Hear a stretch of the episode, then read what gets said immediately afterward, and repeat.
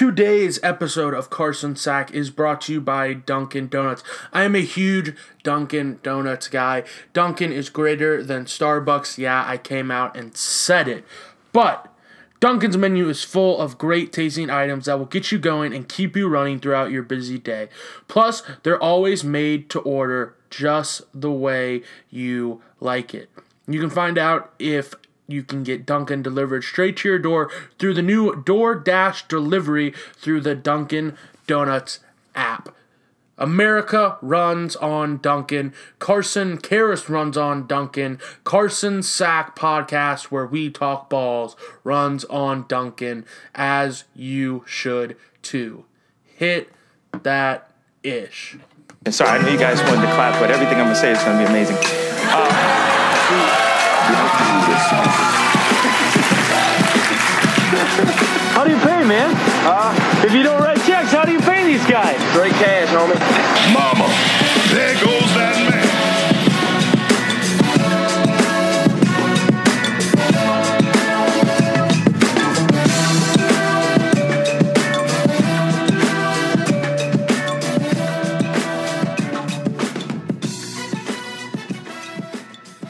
Hello and welcome into Carson Sack Podcast where we talk balls. This is episode 40, the big 4-0. Drake's right hand man, the man that leaked the information that Drake had a kid. It is that episode, episode 40. Um, I'm going to get right out and tell you that it is a bit of a longer episode. Um, I just had an interview with one of my good friends, NBA Fanatic, as he put it, as I put it, as you all will come to learn in the interview with Ryan Moore. It's about 41 minutes of good NBA talk that I'm excited I got to do. I'm going to get straight into that. That's going to be the first thing you all hear after this introduction. Then, to talk college football, to talk NFL, and then World Series, baby. We're doing the nine for nine and nine challenge tonight. That's nine hot dogs, nine beers, and nine innings of baseball. I'm to give you all what that was like next week. And I'm going to try and get a huge interview with multiple people um, this coming weekend as I travel down to Danville Centre College and talk to some of those guys, some of my good buddies down there. Hopefully, they're up for it. Um, if they're listening to this, this is probably the first time they've heard it because I haven't brought it up to them, but they're good guys. They'll definitely do it. So, right away, enough of me jibber jabbering, but I do have to say, please like, rate, review, subscribe on iTunes. Retweet the tweets that you see on your timeline about the podcast. Show it to your family and friends. Do anything you can to get Carson Sack growing. Also, I'm going to do this early and I'm also going to post it on my social medias as well. We are going to have hopefully a new segment um, next week called the mail sack. I am going to put up um, on Instagram and Twitter and anywhere else, Snapchat, everything, um, a link or something where you can get a hold of me to ask me sports questions. They can be questions from throughout history. Um, for this year, next year, 10 years down the line, uh, 10 years ago, I don't care, just sports questions in general that you all have and would like answered. I'm going to try and get that going and have that be the mail sack segment. But enough of that. Let's get into this great NBA discussion with Ryan Moore. It is now time to talk NBA basketball here on Carson Sack. I had mentioned that I was going to bring in somebody um, for this week's episode to talk about NBA because I know a okay amount about it, but I'm joined by Ryan Moore, NBA fanatic, someone that I live with that is one of, if not the biggest NBA fans that I know. So I wanted to bring him in. He knows the ins and outs, studies basketball, just knows it a lot better than I do, I will say. So wanted to bring him in, get his opinion on how the East and West is going to shape shape up throughout the season, the seeding for the playoffs, get uh, MVP, Rookie of the Year, Defensive Player of the Year, Most Improved, the awards that are going to be happening, and a NBA Finals prediction. So Ryan, just start off. Give me a rundown of the teams in the East, maybe some notes about certain teams, players on certain teams to watch, things like that. Thank you for having me, Carson. Appreciate it. Uh, for the East, my number one seed coming out of the East would have to be the Boston Celtics. Uh, I think their young core, along with Al Horford, are really going to do great things in the East now that LeBron's in the West. Uh, number two, I have the Raptors. Uh, the addition of Kawhi Leonard is definitely going to be helpful for them.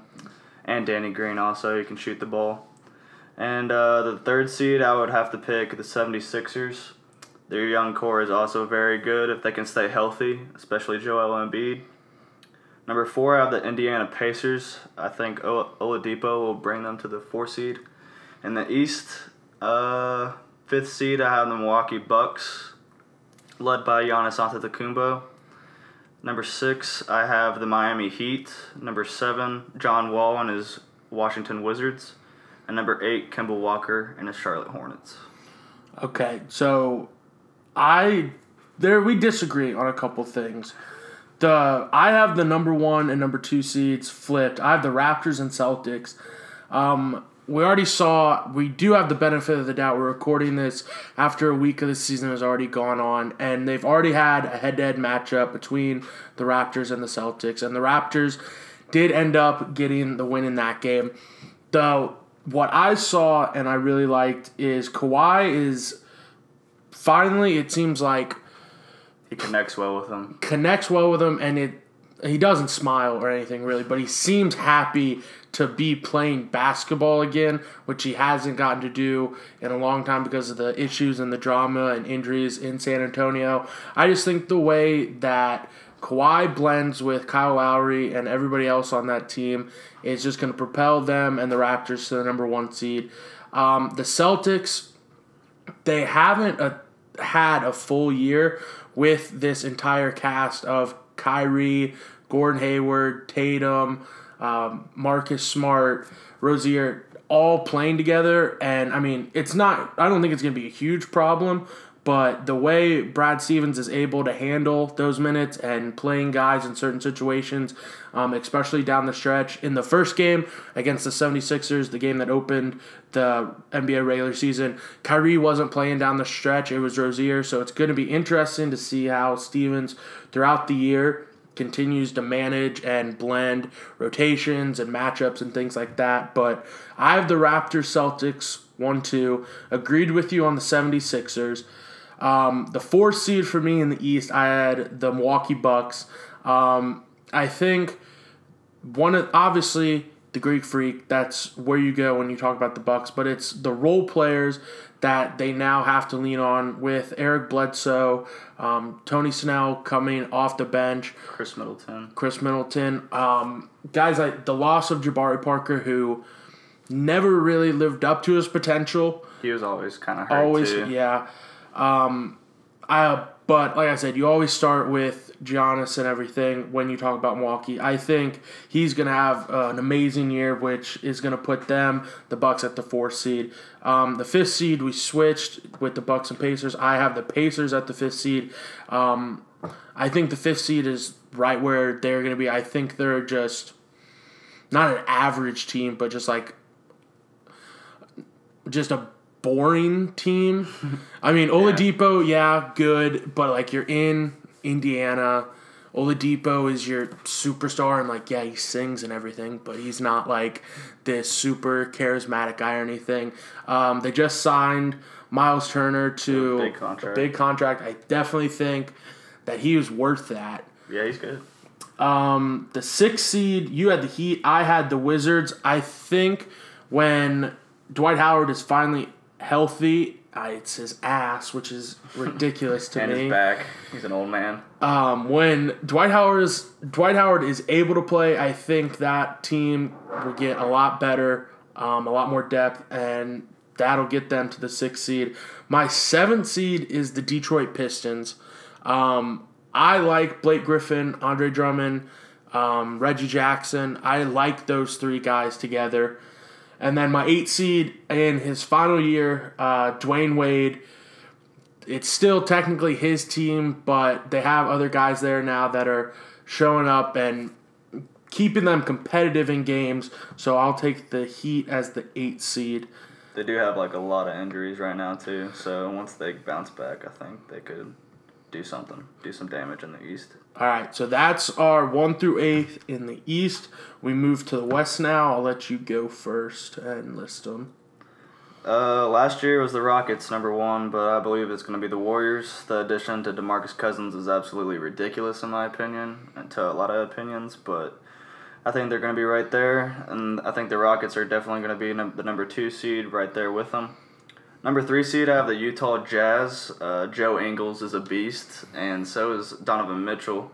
Uh, they also have some good big men in Rudy Gobert that can defend the rim pretty well, and uh, Derrick Favors that can rebound the ball like hell. And uh, the fourth seed, I have the Oklahoma City Thunder. Uh, I think they can do better without Melo this year. They have a nice freshman in Kentucky, uh, Hamidou Diallo, that can is definitely going to have a good career in the NBA. Uh, number five, I have the Denver Nuggets. Their young core with Jamal Murray. Will Barton just got hurt, but I think Gary Harris is going to step up. Hopefully, Michael Porter Jr. could get in there too if he gets healthy. And they have Isaiah Thomas. He's hurt too, but he'll be coming off the bench. And then uh, six seed, I have the Pelicans. Anthony Davis is definitely an MVP candidate this year, and I believe that him and Julius Randle are a dynamic duo when it comes to, to the paint. And then seven seed, I have the Los Angeles Lakers. Definitely going to make the playoffs with LeBron on the team. Their young core is very good with Kuzma and Lonzo Ball. And the additions of Rondo and uh, Stephenson are definitely going to help them also with uh, having old guys to help them out. And then the eighth seed, I have the San Antonio, San Antonio Spurs with DeMar DeRozan. I think Popovich will get them there. I think DeMar and Greg Popovich have a great chemistry together throughout USA basketball, so I believe they're going to get the eight seed and sneak in there. Okay. Um, we disagree with a lot here. um, the one and two seeds in the West for me stay the same. Uh, the Warriors and the Rockets, and then my third seed, I have the Pelicans. Um, if people think that it's Anthony Davis's time to win MVP, which a lot of people say it's down to either him or uh, Giannis in Milwaukee, the Pelicans are obviously going to probably win a lot of games if Anthony Davis is playing at MVP level. You talked about the addition of Julius Randle, who is uh, just athletic and Can do it all. pretty much, yeah, do it all. So if Anthony Davis is going to play to that high level, um, it would translate to wins, which is why I have the Pelicans so high up. Um, a team that you don't have in your playoffs at all, but I think are going to do extremely well this year behind uh, Damian Lillard is Portland. I have them at f- the fourth seed. Yeah, I was between the Spurs and Portland on the eighth seed really bad. I I don't know. I think the West is just way too deep, and I don't know if they have the right cast. They didn't make it last year, did they? Or they did? I think they did. I think they were the eighth seed. Okay. Well, I have them at the fourth seed because I'm a huge. I like Damon Lillard a lot. C.J. McCollum, Evan Turner is on that team. He's a stat stuffer. Um, the fifth seed, I have the Jazz, which Joe Ingles, yeah. Um, it's not Donovan Mitchell's team. It's Joe Ingles' team. It's Joe Ingles' team, and then it's Ricky Rubio's team, Rudy Gobert's team, Grayson Allen's team, Derrick Favors' team, then Donovan Donovan Mitchell's team. He's the sixth man on that roster. Um, then the sixth seed, I had the Nuggets, and you brought up Michael Porter Jr. Um, I am You're a big advocate in him. love with Michael Porter Jr. I think he is going to be one of the NBA's stars in years to come. I really wish that I understand why the Nuggets might not bring him along as quick as they should and rush him this year because they did make the playoffs last year without him and everything like that. And they do have a young core that if they And Jokic is something else. yeah, but I mean imagine both of them. Yeah, sure. and Paul Millsap. so I understand why they wouldn't play him right away, but I would love to see him to at least get valuable playing minutes and hopefully have an impact this year on the Nuggets to get them into the playoffs and then in the playoffs if he's there. Now, you had the Lakers at seven. I had the Thunder at seven. Besides LeBron James, who's the most important Laker this year? Who is? Yeah. Probably Kyle Kuzma. Uh, he can shoot it. He dropped 34, I believe, last night in a loss. unfortunately. But I think Kyle Kuzma, he was definitely the steal of that last year's draft. Uh, he can shoot the ball. He can he can go in with a sky hook. He can rebound. He can pretty much do it all. And I think uh, he, him and LeBron are going to be the main two guys on that team, other than uh, Brandon Ingram, which is obviously going to be a, a pretty good player too. I think Ingram's the second most important just because the way people like that follow the NBA and analysts and players talk about Ingram, the potential he has, If he can get bigger, how he they needs to get more weight on him. like sort of compare him to like Kevin Kevin Durant. Durant. when he was younger. If he can just become like say half of what Kevin Durant is this year, uh, Lakers should be in a good position for years to come. So it's going to be interesting to see how that develops. The ace seed, I originally wrote down the Spurs. so you don't have the Lakers making the playoffs. See, that's the thing. I I'm a LeBron fan and I want him and the Lakers to obviously make the playoffs. It's hard for me to envision either the teams of the Spurs or the Lakers not being in the playoffs, especially with just the expectations that come with LeBron and then the expectations that of greatness and just um, sustainability that the Spurs have of consistency. I mean, they bring in DeMar DeRozan, who some could argue a downgrade, upgrade, whatever from Kawhi. Um, he's been playing well all year. I'll keep it and say the Spurs make it instead of the Lakers, and that's strictly just because of Popovich. I think if the Lakers make a, a move before the trade deadline, like get some shooting, because they need shooting bad. It can't just be Kuzma and Caldwell Pope, and Caldwell Pope hasn't really showed up in any games. How many So- games they played? Three games. Yeah, but I, mean, That's he- th- I think they they just need to make a move. They don't really have any shooting. Like Josh Hart, he did show out, but he's not going to be like that every single game. no. I agree, and like Kuzma, They need a consistent shooter. Kuzma last night he dropped thirty four. He's not going to be That guy. No. every game. So that's where it runs in to a bit of problems. And then LeBron missing two clutch free throws at the end of the game. Yeah, that's was pretty big. concerning. All right. Now, just want to talk about overall um, final matchups, who you think is going to be in the finals. Um, maybe if you want to give your like conference finals and talk about that and anything like that, you can go right ahead and do that. Uh, I think in the East, it's probably going to be. I wanted Boston, Boston 76ers matchup, but I think it's going to be Boston Toronto because those teams are definitely going to be the top two tier teams in the league. They're deep in pretty much every position. Uh, they're going to be well coached, and I just think they're going to come out on top. And I think Boston is going to make their way to the Eastern Com- to the championship, and they're going to face the Warriors. And I think the Warriors are going to play the Rockets in the Western Conference Finals. I think those are clearly just the main two teams, and that's what everybody wants to see that matchup again. Considering Chris Paul got hurt, and the Rockets could have won that. Do you think Clint Capela can cancel out DeMarcus Cousins?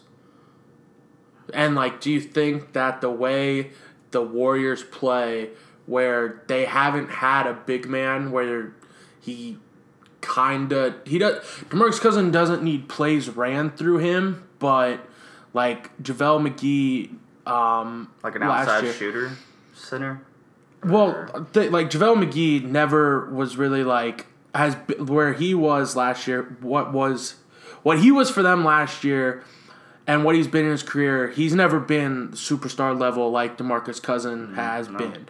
And I get that some people might point to the fact that oh he's taking less money and everything. He's not being selfish. All this stuff. But I think there's going to come a point where when he is healthy that he's going to sort of get tired of maybe just 10 like 12 15 points a game when he's come from before being the guy. I mean, last year and a couple years ago, going to New Orleans with Anthony Davis, he kind of took a back seat, but he's probably what like the fourth or fifth option on this team when everybody's healthy. Uh, I think he just wants to win. I mean, he's been with two programs throughout his NBA career that where he hasn't made the playoffs really. And when the Pelicans did make the playoffs, he was hurt. So I think he just wants to win. That's why he took the low pay cut.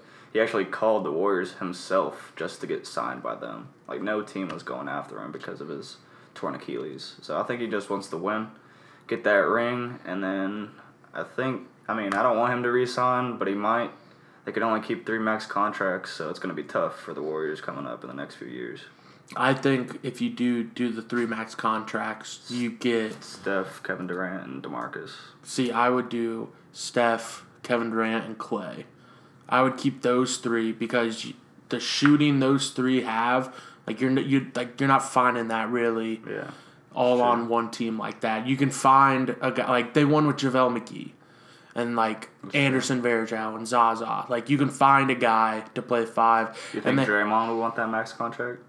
Think he would go elsewhere? I think Draymond would realize like, holy shit, I'm not as good as what I am.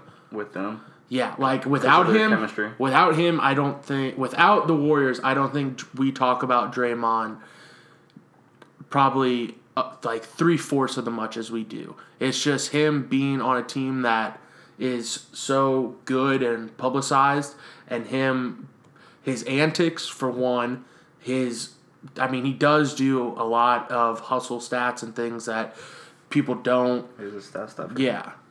But I think if he went somewhere else, if it wasn't on a contender and they were like the organization was like, "Oh, we're going to build around Draymond," that wouldn't work like at all. So all right, so you have the Warriors Rockets. The only concern I have about the Warriors is how they bring in DeMarcus Cousins, but Steve Kerr is a hell of a coach, so I don't think it would be a huge issue for that. It would just sort of be interesting to see how that plays out. Um, what do you think about the Rockets adding Carmelo Anthony and how that affects their dynamic from what they were last year? Well, first of all, I'm not a really big on Melo at all, but I think Is Carmelo washed? he he was getting there when he was at OKC, but I think that's when he was with Russ and Paul George because they always wanted the ball. When you're with Chris Paul and James Harden, they like to dish it out as much as they like to shoot it. So I think uh, that would give up a lot of space in the open floor, and I think Melo could get his shots. Um, Chris Paul and James Harden are probably one of the best duos other than Clay and Steph. So I think I think he could do well. I think he could average about 15 points a game this season. I think a big thing that kind of goes not unnoticed, but obviously when the Rockets did lose to the Warriors last year in the playoffs, it was because of shooting, and they kept jacking up threes and missing and missing. What Carmelo brings to that is, say, maybe Chris Paul's in a slump for a game, or PJ Tucker, God forbid James Harden is. Carmelo can come in, and if you allow Carmelo to be Carmelo and not force him to just space out, take threes all the time, he can go into the post and score and get you points and get you buckets, dish it out, get assists. He can do that if anybody of those guys is in a slump. So that's a thing that I think people are kind of discrediting. I feel, like he's more comfortable with the Rockets too. Like he's definitely going to get back in the, into the groove a Yeah, little bit. I 100% agree with that. So you have the Warriors, Rockets, and you have the Warriors moving on. Talk about your East thing. You have the Celtics uh, winning. Celtics against the Raptors. I pretty much it's going to be a close game. I think that could go to game seven. Like, it's going to be a back and forth. It's going to come down to home court advantage. I think the way it like is shaping up now, how I mentioned that the guys in Boston haven't really played an entire season together.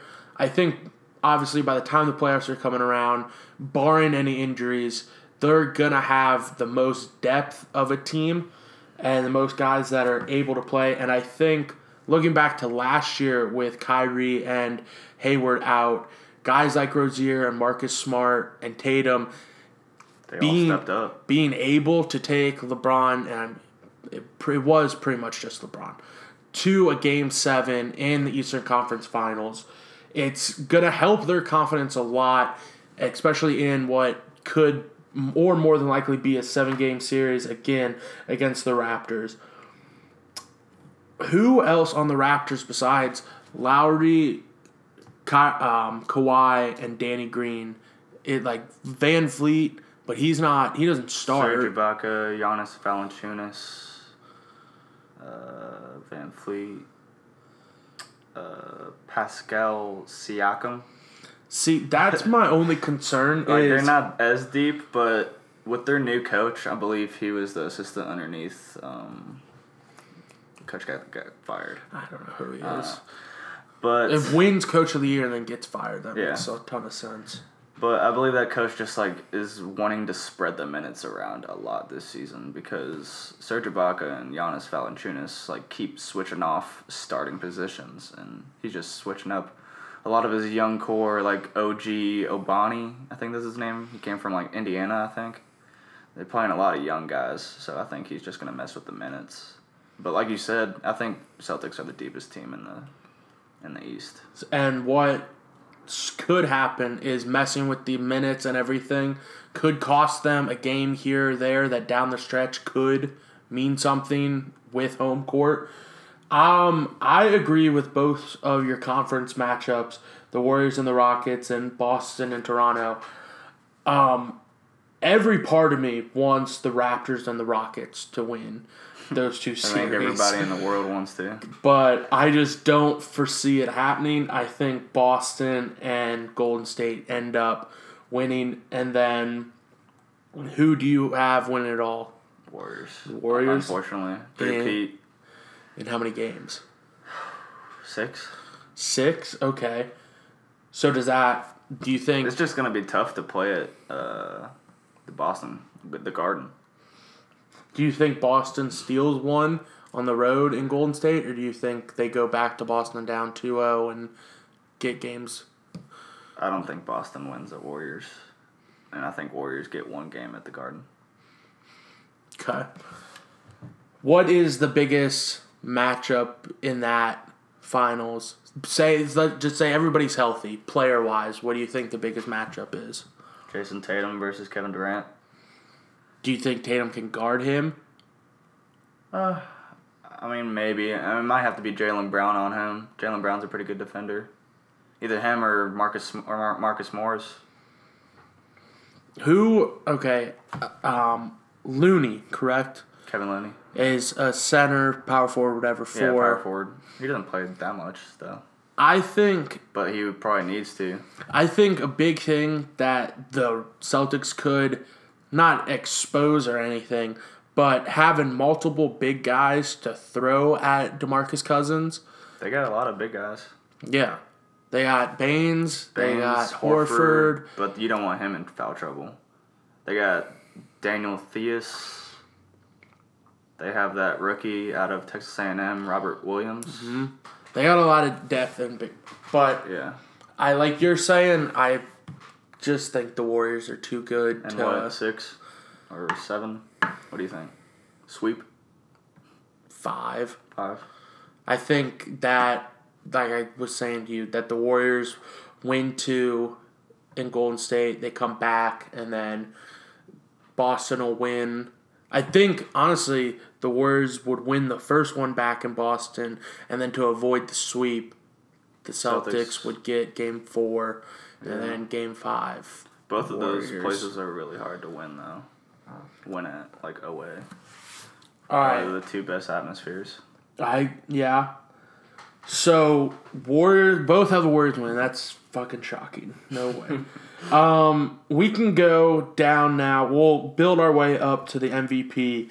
Um, do you want to start with rookie of the year, defensive player of the year, or most improved? It's two most improved. Okay, you can go first because I have no idea who to look at for that. It's tough because he's suspended right now, but Brandon Ingram comes to mind when I think of most improved. I just think his length and his shooting ability is definitely going to spread out this year, and it's going to blossom into something great because he's got the best player in the world with him, and I think he'll just dish it out to him. And he's the second man, pretty much, or Kuzma. So okay, You have Ingram. Is there anybody else that came to your mind so I can maybe get an idea who to pick? Last night I told you De'Aaron Fox. He's been showing out these past couple, these first like three or four games. But I mean, he's on the Kings, so I don't know if he can really do that because Oladipo won last year and he was on a playoff team. So I think you have to be on a playoff team in order to like be most improved. I think. Hmm, I want to say Aaron Gordon for Orlando. Yeah, he's But playing the- pretty well. But the point you just bring up is pretty good. Like your team's gonna need to be in the playoffs. in the playoffs or at least around, or like over 500. or you have to have such a great year that's like it's so noticeable that you do win most of. And I don't think he's gonna have a crazy year like that. But I think he has progressed each year in the NBA. So I'm gonna say either Aaron Gordon and then a lot of people I've seen have picked Jamal Murray, and he has sort of done just kind of okay, mm-hmm. but it's only been they've only played three games, so Running him in at the at the point has really like started his career. so and then like you said, Barton just got out, so they're gonna need scoring and Yeah, everything like that too. So those are you picked Ingram and who else was De'Aaron your- Fox. De'Aaron Fox. I'll throw out Aaron Gordon and Jamal Murray. Um, defensive player of the year. Uh, I'm gonna go with Anthony Davis. He didn't win it last year. Rudy Gobert did. I thought he should have won last year, and I think he'll win this year. I think Kawhi's going to win it just because the NBA media has a hard on for Kawhi Leonard and his defense. The call. Even though it's not that great, he just has big hands. Um, okay, two important uh, awards that get talked about the most the Rookie of the Year and the MVP. Who are some of your candidates for Rookie of the Year, and who do you ultimately think is going to win? Uh, top three candidates are Luka Doncic from the Dallas Mavericks, uh, DeAndre Ayton's Phoenix Suns, and then Trae. I'm gonna do Trae Young for the Atlanta Hawks. And I I have uh, Luka Doncic winning that.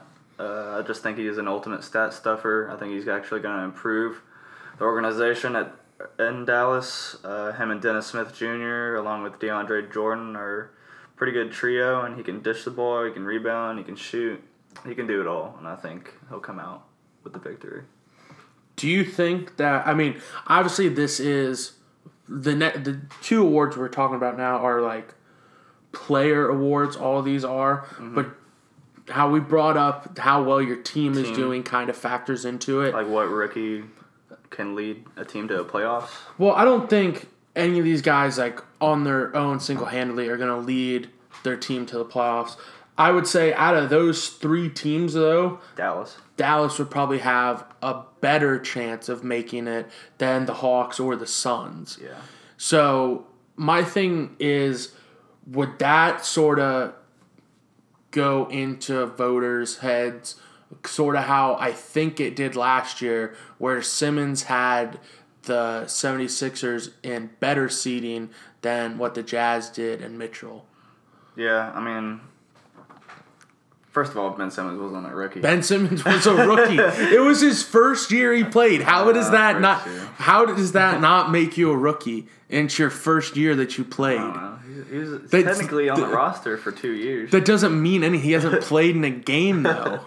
Well, I thought Donovan Mitchell had a better year.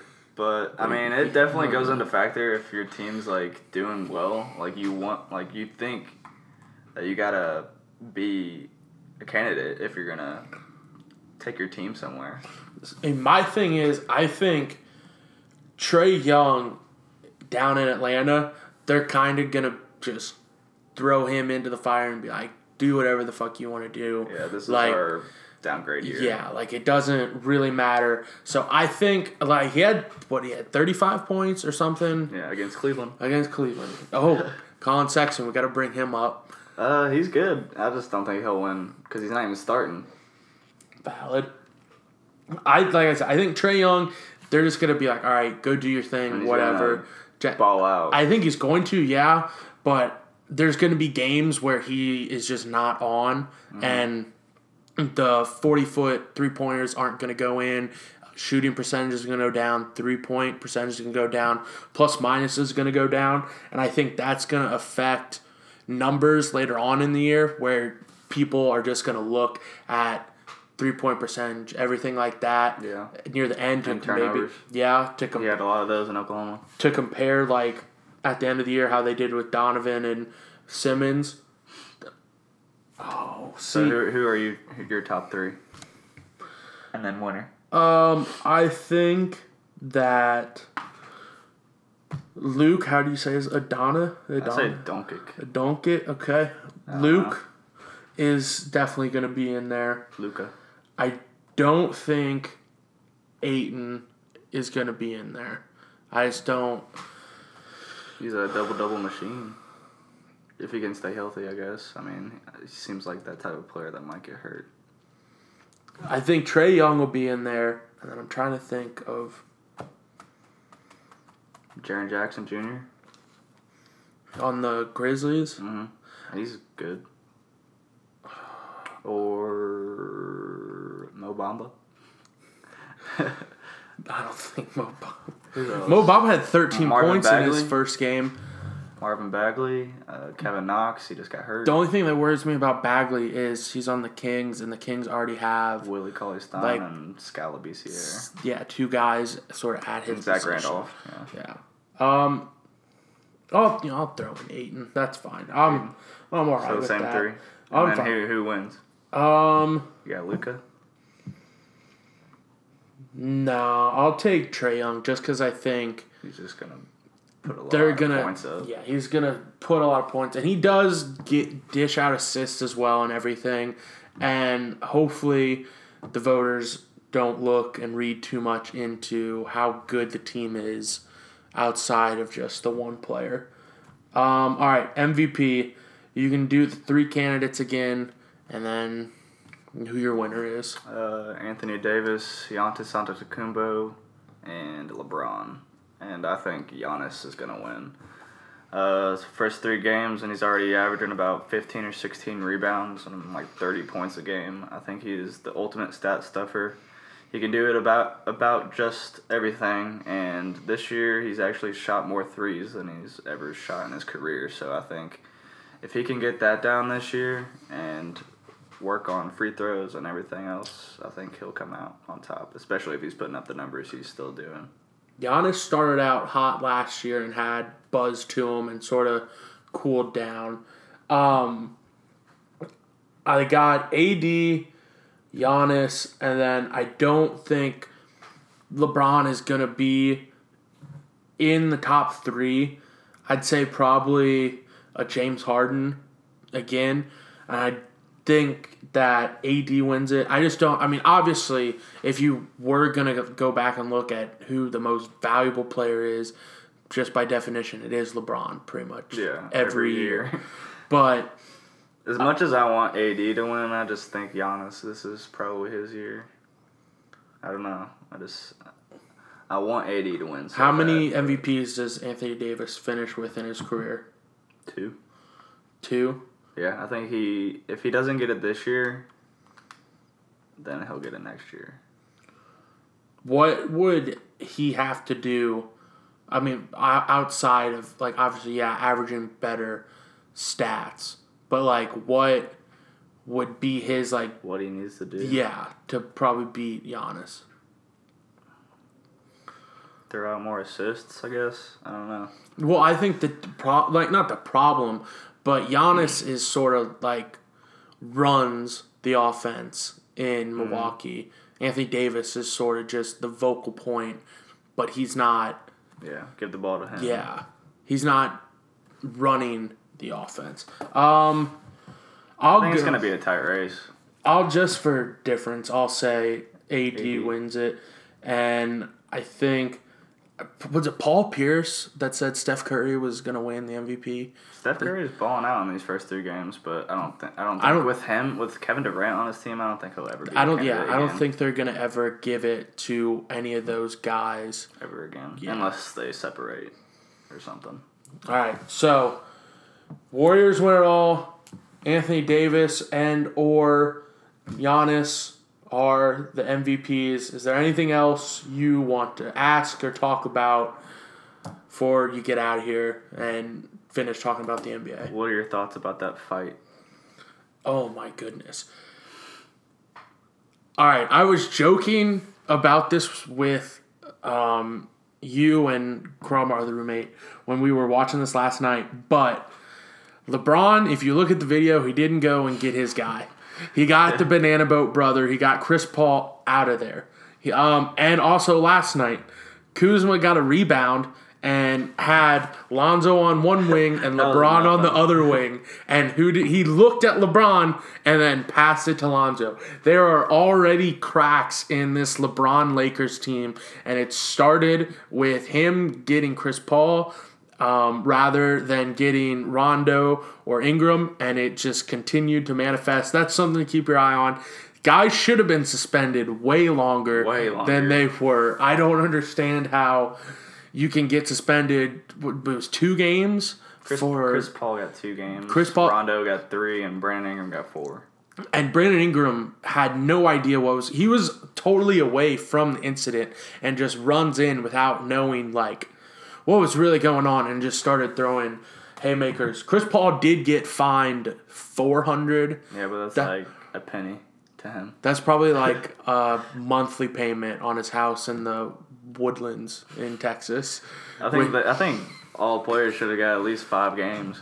I'm Brandon Ingram a little bit more. I'm saying Ingram at least 10 games. And I'm saying Rondo for actually throwing a punch, I'd say like eight games. Yeah, but Chris Paul put his fingers in his eye sockets. Okay, we'll give him five. he was merely pointing at him, and then Rondo was ran his face into the fingers, They've- and they've Rondo had- allegedly spit on him. They've had their goings. And it's- Yeah, for a while yeah, now, yeah, apparently. since like the Pelican, like since he was on the Hornets, I think. Is Chris Paul a dirty player? Are we all just fooled and Uh, he is see, did you convinced see us? what Big Baby Davis said? Uh-uh. He said he's a, he's a bad teammate. He's like, I played with both of these guys. Chris Paul's a terrible teammate.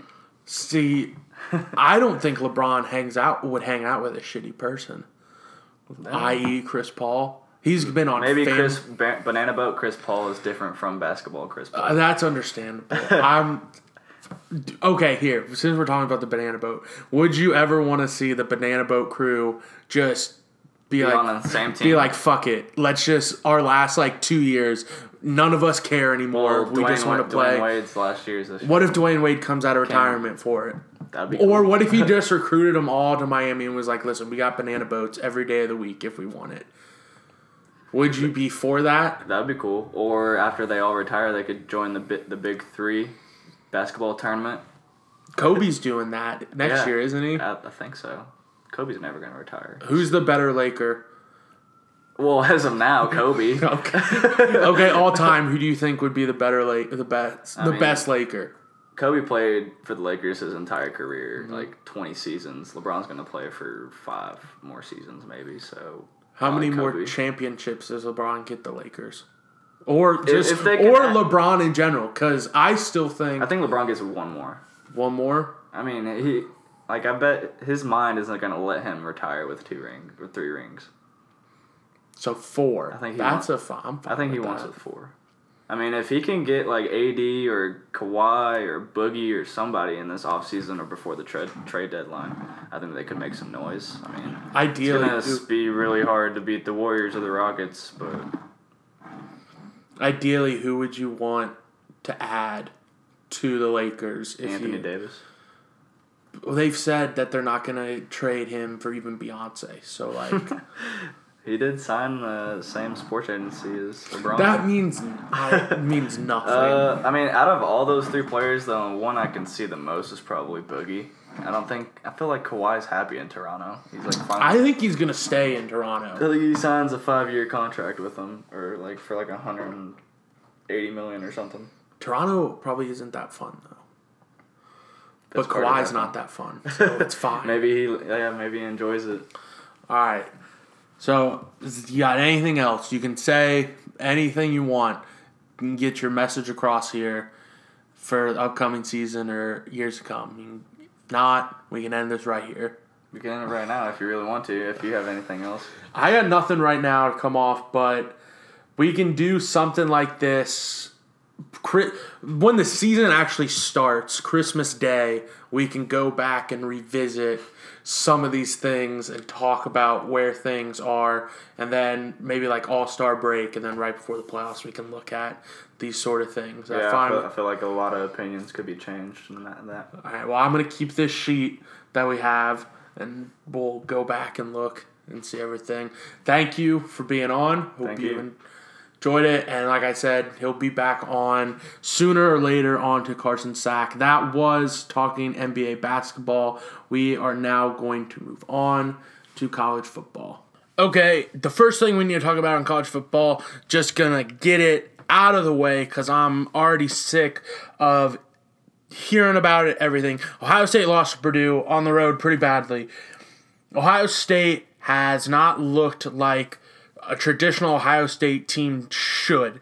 What fans and I have come accustomed to with Ohio State is a complimentary quarterback um, that is okay at passing, but a fantastic runner and a great running game and a very, very good defense what this Ohio State team is is we're going to try and throw the ball everywhere, put up as many points as we can because our defense, especially the back seven, counting the linebackers and secondary, are not that great.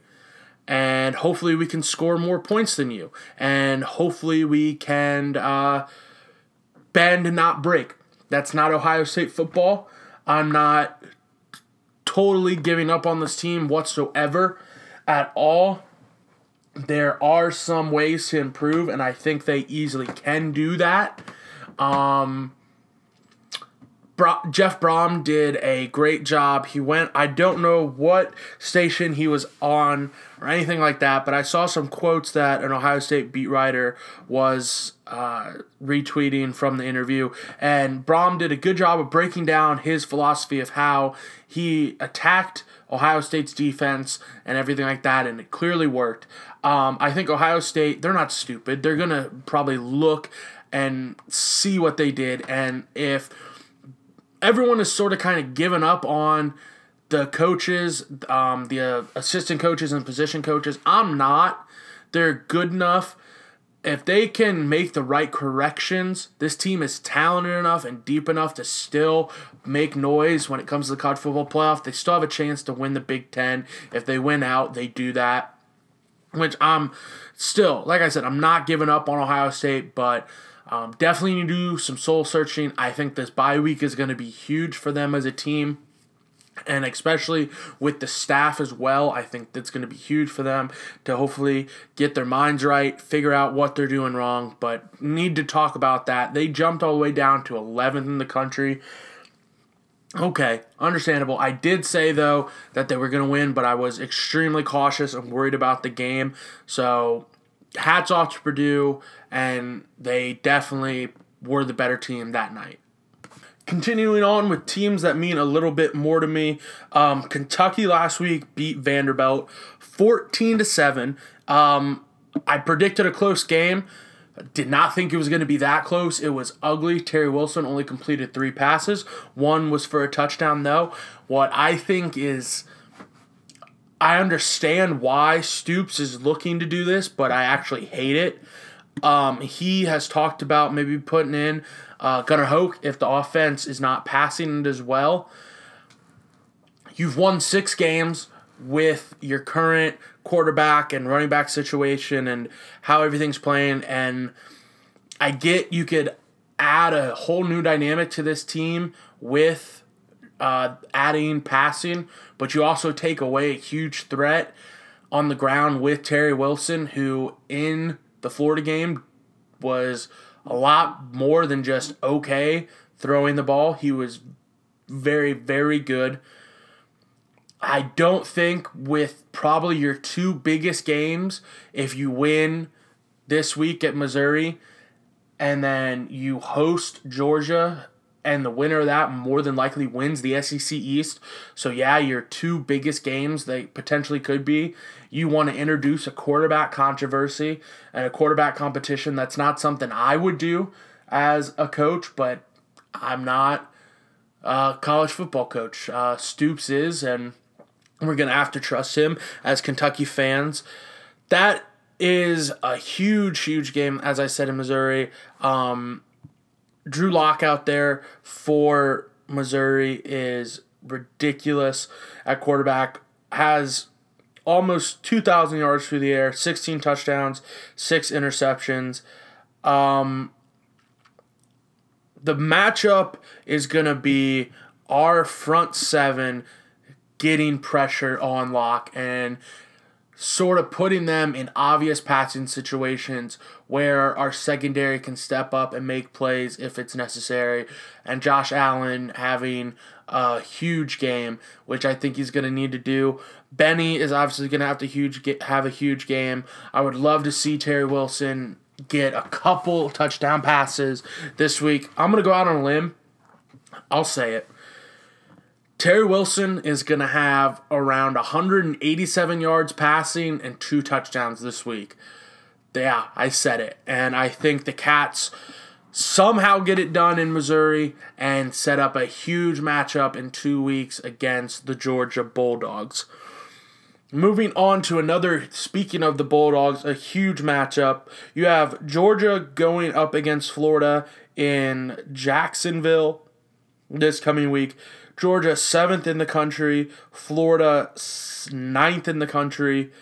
Florida is a better team than what people are.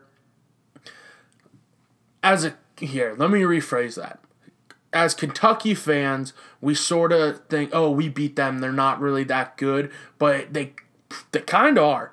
They actually kind of are. Um, they beat LSU. They beat Mississippi State. Two top 25 wins. LSU, the only loss on the year. LSU's fifth in the country. Georgia lost LSU. I like Georgia in this one. I just, for some, I it's a seven point spread too. Um, Fromm has sort of been inconsistent at quarterback for Georgia, but I just think Georgia in this game just has too much going for them. I'll take the Bulldogs in that one. A big matchup in the Big Ten. You have the 18th ranked Iowa Hawkeyes, 6 and 1 on the year, going to Penn State if it wasn't in Penn State, I'd take Iowa, but I just think the home field advantage is going to be too much, and I think James Franklin is going to have the Nittany Lions ready to play and come out. It'll be a good game. It was a great game last year. Um, it was, I think, number two or four on ESPN's top 25 games from last year. It came down to the wire, but I just think that Penn State gets it done in this one. I'm a big believer in Iowa. I like them a lot, but just not in this game. Looking down the schedule even more, there's a big Pac 12 matchup between Washington State and Stanford. I like Washington. Ooh. I changed my mind.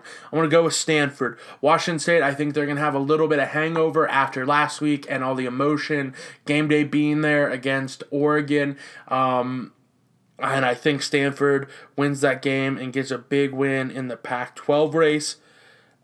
My upset of the week Texas goes to Oklahoma State. I like Oklahoma State. I'm still not sold on Texas. They had one good win against Oklahoma. That is it. They lost to freaking um, Maryland the first game of the year. Maryland's not that good. Not at all. Then they beat Oklahoma. Great. You won by three. And then at the time they beat TCU, who was 17th in the country. No. And then at the time they beat 22nd ranked USC. They're neither of those teams are ranked. And they barely beat Baylor at Texas. I just think Oklahoma State and their quarterback with Cornelius has 2,014 yards 16 touchdowns, 8 interceptions, and they also have Hill at running back, who on only 112 carries has 684 yards and 7 touchdowns. Um, Texas is getting uh, Ehlinger back from injury, which is going to help their chances a lot in this game. He hasn't turned over the ball a lot this year, only two interceptions, but I think it being at Oklahoma State is the big kicker here, and I'll take Oklahoma State in that one. Oh, here's a game that we should talk about. Um, USF, 21st in the country, going to Houston. People aren't really sold on USF this year. Um, they lost Flowers, their dynamic quarterback, last year.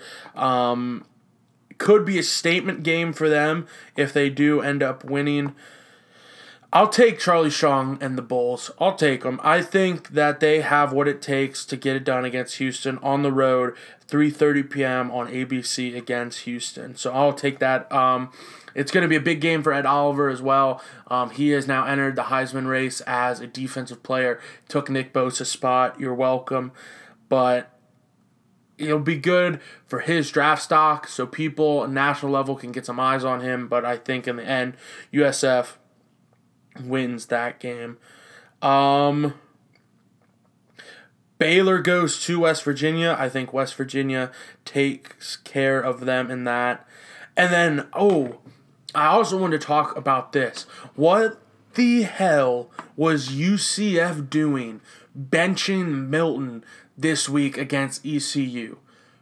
I admittedly I took I took the Knights. ECU not that great. UCF hasn't lost a game in forever. Why did they bench him? I don't understand. It's mind blowing to me. He hasn't he hasn't lost he hasn't lost hasn't lost a yet. They said, "Oh fuck it, we're gonna put this guy in," and he did not do good at all. He kept ECU in the game. Granted, Eastern Carolina did play a good game, hard fought game, but you got to put Milton back in. He had a chance to be invited to New York. He was putting up great numbers, and they kind of just screwed him out of that. Um, more games to look at. We could talk. I'll talk about this, I guess, since it's local and everything. Wake Forest plays Louisville. Tickets for that on SeatGeek are seven dollars. So you can go to that game if you'd like. If you have seven dollars, literally a meal at McDonald's for me cost more than seven dollars. So you could go to a Louisville football game for seven dollars. Um, Bobby Petrino's seat is hot. It is literally an inferno. It is on fire, and this is sort of one of their last games that you could say, oh, they they could win this because they go to Clemson next week. It's just not looking good for the Cardinals. Um, Wisconsin goes to Northwestern. Gonna be a close game, but I'll take Wisconsin. Um, let's take some other TCU three and four on the year goes to Kansas. TCU has fallen apart. I'll take TCU in that game though. Some other games to look at. Cincinnati has a big game at SMU. Cincinnati coming off their first loss to the year to Temple. It was in Philadelphia at the Eagle Stadium. Um, they were in it all the way to the very end. The game went to overtime, but they just couldn't get it done. Big rebound game for Cincinnati, and I think this game, how they respond to that loss last week, is going to determine how the rest of their season goes. Texas A&M goes to Mississippi State. I like Mississippi State in that one. North Carolina State goes to Syracuse. Syracuse is not a bad team by any means, and it's at Syracuse. I'll take Syracuse in that one. I think North Carolina State still reeling a little bit from last week's loss. And then that's it. That's it. That's all I'm going to talk about for college football. That recapped and look back and look forward to what is going on so far in last week and this week of college football. All right, we move now on to NFL. I'm going to do sort of, it's a longer episode. I'm to do some quick things here. Uh, the Thursday night game is the Dolphins against the Texans. The Texans have won four in a row. It's a huge game for both of these teams um, in the AFC playoff picture. Texans are probably to win the South, barring um, any huge developments with Blake Bortles down in Jacksonville. Um, the Dolphins probably going to need a wild card of some sorts because the Patriots are starting to look like the Patriots again. I like the Texans in this one on Thursday night. I just think Deshaun Watson and DeAndre Hopkins and Lamar Miller got 100 yards rushing. If he can develop a running game um, down there in Houston, take some pressure off of the passing game, which it's pretty much just been the Deshaun Watson, DeAndre Hopkins show down there on offense for them. If he can develop at all, that'd be great for them and that team. So I'll take the Texans in that one.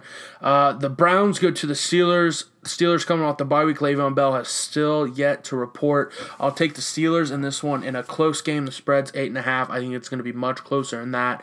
And what I think is going to be a huge game that could alter the season for either of these teams. Whichever one loses, I think, is in a lot of trouble. You have the defending Super Bowl champion Eagles going up against the Jaguars.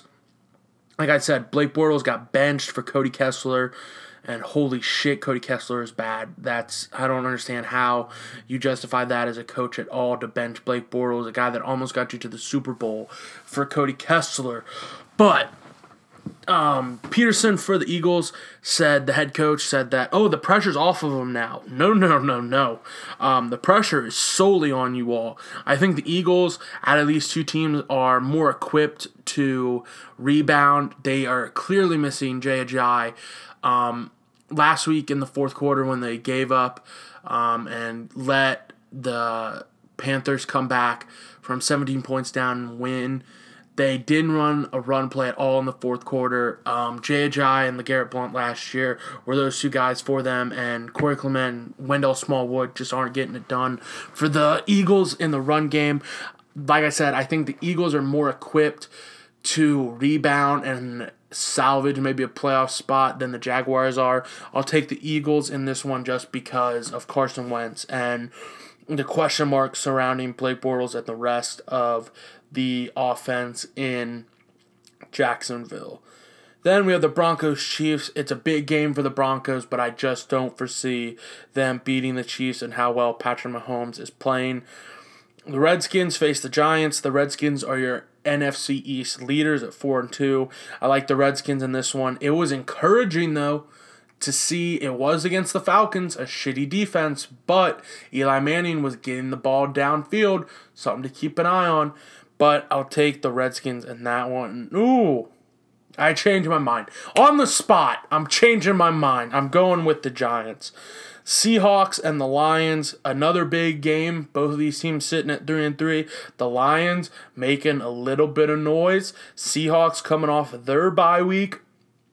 I'll take the Seahawks in this one. Buccaneers and Bengals. Bengals have two terrible losses. What would you how would you rather lose? A heartbreaker like they lost to Pittsburgh two weeks ago, or just flat out getting outplayed and blown out last week on Sunday Night Football against the Chiefs. I don't know. But I do think they rebound and get the win against the Buccaneers, who just had a hard fought game against the Browns this last week. The Jets go to the Bears. Two teams that we can ask ourselves are they really good? Like are are they or are they just kind of like did they fool us a little bit? Um, I think the Bears actually are good, and I think the Jets are fooling us a little bit. Um, I think Todd Bowles is a hell of a coach though, and that is why they are the record they have. Um, but I like the Bears in this one. In what is probably going to be the game of the week, a low scoring defensive battle. I'm almost positive for. But the Ravens at the Panthers, I'll take the Panthers in this one. I think they're going to keep momentum rolling, and they got a bit of a swagger, and Cam Newton with swagger is one of the best quarterbacks in the NFL. Um, I'll take the Panthers over the Ravens in what I think is going to be the game of the week. You have the Packers going to the Rams as well. Um, I'll take the Rams in that one. I just think their defense is going to show up and make enough plays to slow down Aaron Rodgers and the Packers offense and the Rams move to 8 0. Saints Vikings on Sunday night. That's a big big big matchup in the NFC. I like I still think the Vikings are the second best team in the NFC. So I'm going to take the Vikings in this one. I just think that I just think that New Orleans defense is nowhere near as good as it should be, and Kirk Cousins is going to earn some of the money that he got paid this week, and he's going to go off and have a big game and lead the Vikings to win on Sunday night against the Saints. And then the Bills host the Patriots on Monday night. Um, last year on Monday on a Monday night, um, the Patriots went to the Dolphins and lost. So, and nobody thought they were going to lose that game. So maybe this could be that game. Probably not. So I'm going to go with the Patriots uh, to roll over the Bills in uh, big fashion. And that is going to do it for the NFL this week. I know it was a little bit shorter than anticipated, but the NBA talk went long, and I just needed to touch on the NFL a little bit. Now, to wrap up this show, I'm going to talk about the World Series. Tonight, like I said, I'm doing the 9 for 9, 9 challenge, 9 beers, 9 hot dogs in 9 innings of baseball. I'll let y'all know how that goes next week. But tonight, it's Clayton Kershaw going up against Chris Sale. Huge pitching matchup, as always, is the first game of the World Series. Overall, I do think the Red Sox have a better team. Oh, God. I really hate to do this, but I think the Red Sox are going to win the World Series. Um, I would much rather have the Dodgers win, but I just like I said, I think the Red Sox with JD Martinez and with Mookie Betts and with uh, Bogaerts and Kinsler and Jackie Bradley Jr. and all these other guys that the Red Sox have. And I mean, not to scoff at what the Dodgers have. I mean, Turner, uh, Machado, Kemp, Puig. I think yes. I think that if the Dodgers do win, Puig is your MVP because he can add so much and so much. The way he plays with so much passion and hustle and effort. And he's uh, kind of an idiot. Um, his emotions do get the better of him sometimes, but when he is on, on he is on, and he is normally on in the big stages, and there is no bigger stage than the World Series. So that's my bold prediction, I guess, is that if the Dodgers were to win, Yasiel Puig is the MVP for the Dodgers in this entire series. Um, I just don't foresee it happening. It's going to be interesting to see how uh, Roberts for the manager for the Dodgers, a uh, pivotal part in the Red Sox coming back from 03 in the 2000. Oh my goodness. My door just slammed shut. There's a ghost in here. Um, no, but Roberts, a huge part of the Red Sox coming back from 03 in 2004 against the Yankees, had the stolen base in game four in uh, Boston interesting to see how he's going to be received as coming in now as the opposing team's manager in such a huge, huge thing like the World Series. Tonight, my prediction I will take the Dodgers.